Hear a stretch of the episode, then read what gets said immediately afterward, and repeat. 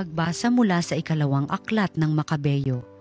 Noong mga araw na iyon, may isang matanda at iginagalang na guro ng kautusan, siya si Elazar. Nakatuwaan nilang siya ay pakanin ng baboy, kaya't pinilit siyang magbuka ng bibig. Sa pag-iwas niyang makapitan ng kasamaan, pinili na niya ang mamatay na marangal. Kaya't ang pagkaing pilit na isinubo ay kanyang iniluwa.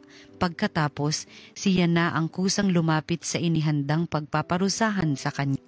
Ipinakita niya na dapat maglakas loob ang sino man na tumangging kumain ng pagkaing labag sa kautusan, kahit ito'y mga hulugan ng kanyang kamatayan. Ang mga napag-utusang magbigay kay Elazar ng pagkaing labag sa kautusan ay dati na niyang mga kakilala, kaya't dahil sa pagmamalasakit nila kay Elazar, kinausap nila siya ng lihim. Pinapaghanda nila siya ng karning hindi ipinagbabawal, at ipinayo na magkunwari siyang ang karneng baboy na ibibigay sa kanya ang kakanin niya, ngunit ang totoo, ang dala niya ang kanyang kakanin. Sa paraang ito, maliligtas siya sa kamatayan. Subalit ang kagandahang loob na ito ay magalang niyang tinanggihan, buo na ang kanyang pasya. Matanda na siya at maputi na ang kanyang buhok. Naalaala niyang sapul pagkabatay naging tapat siya sa kautusan ng Diyos. Kaya't sumagot siya, "Patayin na ninyo ako ngayon din, sa gulang kung ito'y hindi na dapat magkunwari pa. Ano na lang ang sasabihin ng mga kabataan kung hindi ako mananatiling tapat? Hindi ba sasabihin nila na kung kailan ko inabot ang 90 taon ay saka ko pa tinalikdan ang aking relihiyon? Kung ako'y magtaksil para lamang madugtungan ng kaunti ang aking buhay, para ko na ring iniligaw ang mga kabataan at binigyang kahihiyan ang aking katandaan. Maaring maiwasan ko ang parusa ng tao, ngunit sa mabuhay ako o mamatay, hindi ako makaiiwas sa parusa ng makapangyarihan sa lahat. Kaya't tatanggapin ko na ngayon ang marangal na kamatayan na siyang magiging putong ng aking katandaan. Sa gayon, mag-iiwan ako ng isang dakilang halimbawa sa mga kabataan. Ang marangal at buong pusong paghahandog ng buhay, alang-alang sa banal na utos ng Diyos." Matapos niyang sabihin ito, lumapit agad siya sa inihandang pagpapatayan sa kanya. Ang mga kaibigang nagmalasakit sa kanya ay nainis na rin. Para sa kanila'y kaululan lamang ang mga sinabi niya, kaya't ginulpi nila siya hanggang sa mamatay. Ngunit bago nalagutan ang hininga, sinabi ni Elazar, "Ang Panginoon ang nakababatid ng lahat. Alam niya ang katakot-takot na hirap na tiniis ko sa pagpaparusang ito, kaya't ito'y maaaring maiwasan ko. Alam din niyang maligaya kong tiniis itong hirap dahil sa aking pagmamahal sa kanya." Namatay nga si Elazar, ngunit siya'y nag-iwan ng isang halimbawa ng pagiging uliran sa tapang at di malilimutang katangian ng pag-uugali, hindi lamang para sa mga kabataan, kundi para rin sa buong bansa. Ang Salita ng Diyos. Ako'y itinataguyod ng aking Panginoong Diyos. O Panginoon ko, kay raming kaaway, sa abang lingkod mo ay kumakalaban, ang palagi nilang pinag-uusapan, ako raw o Diyos, di mo tutulungan. Ako'y itinataguyod ng aking Panginoong Diyos.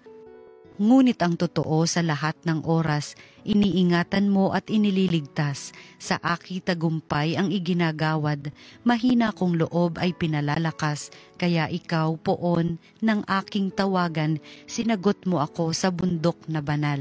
Ako'y itinataguyod ng aking Panginoong Diyos. Ako ay humimlay, agad nakatulog, ligtas na nagising ang iyong kinupkop. Libo mang kaaway, wala akong takot, humanay man sila sa aking palibot. Halika o Diyos, iligtas mo ako, lahat kong kaaway ay pasukuin mo. Ako'y itinataguyod ng aking Panginoong Diyos. Ang mabuting balita ng Panginoon ayon kay San Lucas. Noong panahong iyon, pumasok si Jesus sa Jericho at naglakad sa kabayanan. Dooy may isang mayamang puno ng mga publikano na nagngangalang Zaqueo, at pinagsikapan niyang makita si Jesus upang makilala kung sino ito. Ngunit siya'y napakapandak at dahil sa dami ng tao, hindi niya makita si Jesus. Kaya't patakbo siyang nagpauna at umakyat sa isang puno ng sikomoro upang makita si Jesus na nagdaraan doon. Pagdating ni Jesus sa dakong iyon, siya'y tumingala at sinabi sa kanya, "Zaqueo, bumaba ka agad, sapagkat kailangan kong tumuloy ngayon sa bahay mo." Nagmamadali siyang bumaba at tuwang-tuwang tinanggap si Jesus. Lahat ng nakakita nito ay nagbulong-bulungan. Nakikituloy siya sa isang makasalanan, wika nila. Tumayo si Zaqueo at sinabi, "Panginoon, ibibigay ko po sa mga dukha ang kalahati ng aking ari-arian, at kung ako'y may nadayang sino man, 4 na ibayo ang isasauli ko sa kanya." At sinabi sa kanya ni Jesus, "Ang kaligtas ay dumating ngayon sa sambahayang ito. Lipirin ni Abraham ang taong ito, sapagkat naparito ang anak ng tao upang hanapin at iligtas ang naligaw." Ang mabuting balita ng Panginoon. Pinupuri ka namin, Panginoong Hesukristo.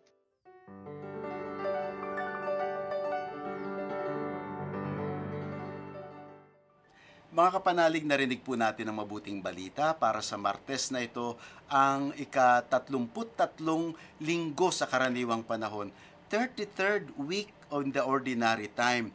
At sa coming Sunday ay kapistahan na po ng Kristong Hari, the Feast of Christ the King. Patapos na po ang liturgical year, year B.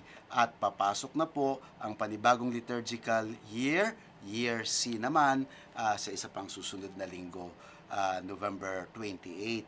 Para lamang po na paghahandaan natin ang mga bagay na yan. So malapit na po ang Adviento, 2 Sundays from now, Advent na. And this coming Sunday, the Feast of Christ the King. Pero bago po tayo pumaroon ay ito po muna ang pagninilay natin sa Martes na ito. Ngayon po ay kapistahan the optional memorial of Saint Margaret of Scotland and Saint Gertrude the Great. Mga ilan, kasi hindi mo natin masyado kilala itong mga santo na ito, no?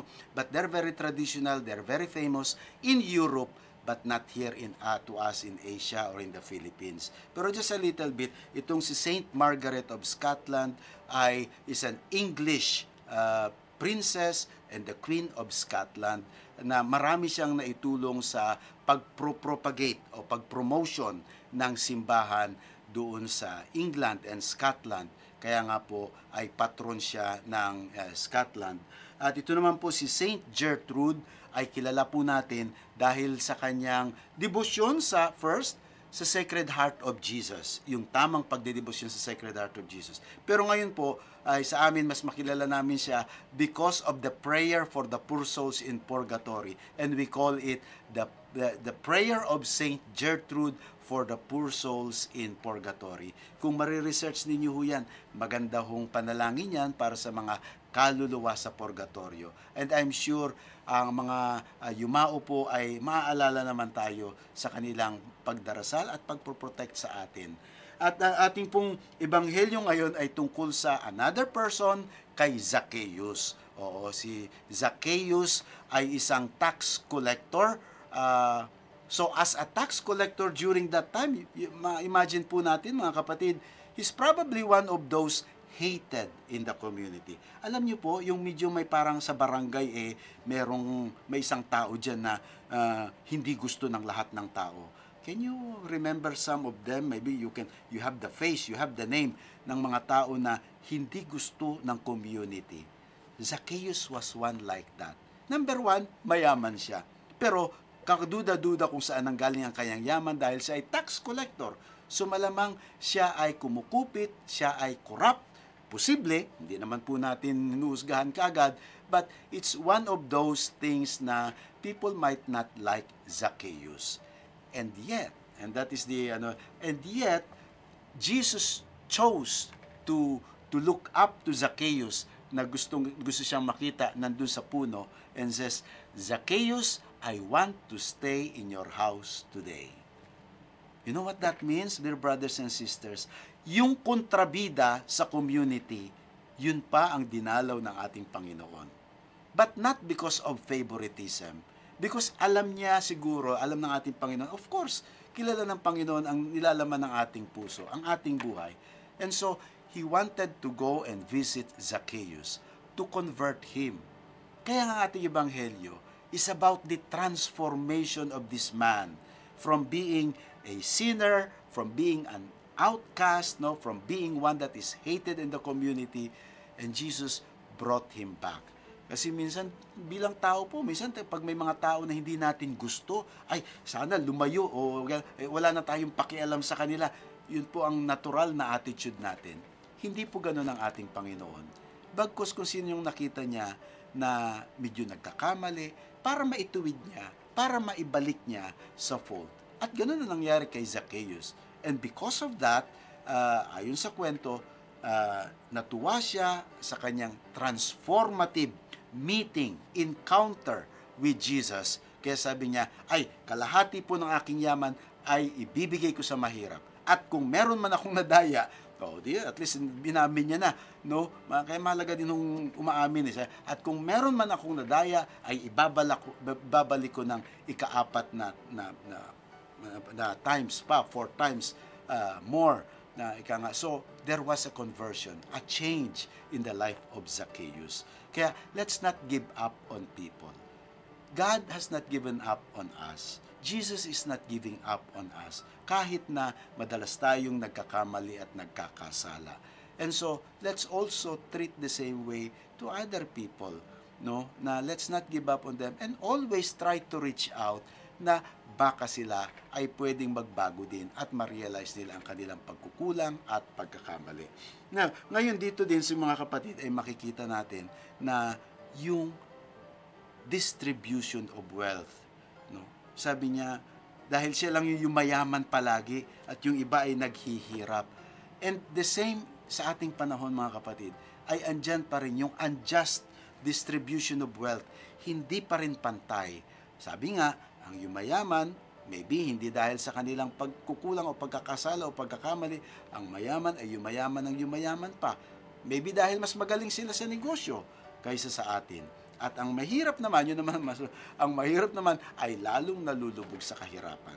A reality, a fact of life para sa atin na sana po ay hindi at magawan pa ng paraan ng ating gobyerno na ang buhay ng lahat ay maiangat.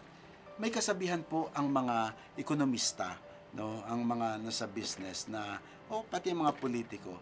Diba't sabi nila, kapag tumaas ang tubig, ang kati ng tubig ng dagat, dapat lahat ng bangka ay tataas din at walang maiiwan. Sana po ganun sa ating lipunan, na walang tayong kapatid, wala tayong kapwa na naiiwanan. Bagkus lahat ay nabibigyan. Hindi naman pwedeng tayo na lamang tayo ang may blessings at yung iba ay wala. When we are given blessings, sabi nga, ay it is to share it with other people. And in this case, when Zacchaeus was converted by the Lord, ay ganun nga ang kanyang ginawa. Ang unang naipangako niya sa Panginoon, I will share my blessings, my wealth to other people. Nawa, ang ebanghelyo nito ay kapulutan natin ng magandang aral ng pagiging generous, bukas palad, sa pagtulong at pagbabahagi sa ating kapwa. Amen.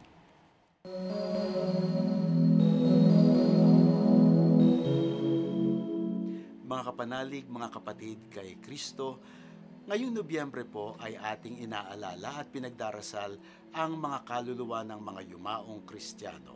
Kaya nga po, dito sa TV Maria Fils ay atin din pong ipinagdarasal ang mga intensyon para sa mga kaluluwa na inyong ipinadala sa aming Facebook page. Kaya't ipagdasal po natin sila ng sabay-sabay. Mahal naming Ama sa Langit, Ikaw ay mapagpatawad.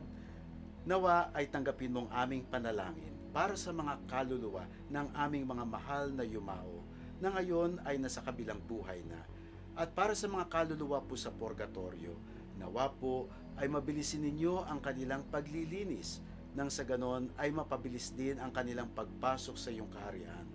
Nawa buksan mo ang pintuan ng langit upang matamasa na nila ang kapayapaan at kaligayahan sa piling mo ng mga banal at ng mga anghel, sa pamamagitan ng dakilang pangalan ni Hesukristong aming Panginoon. Amen.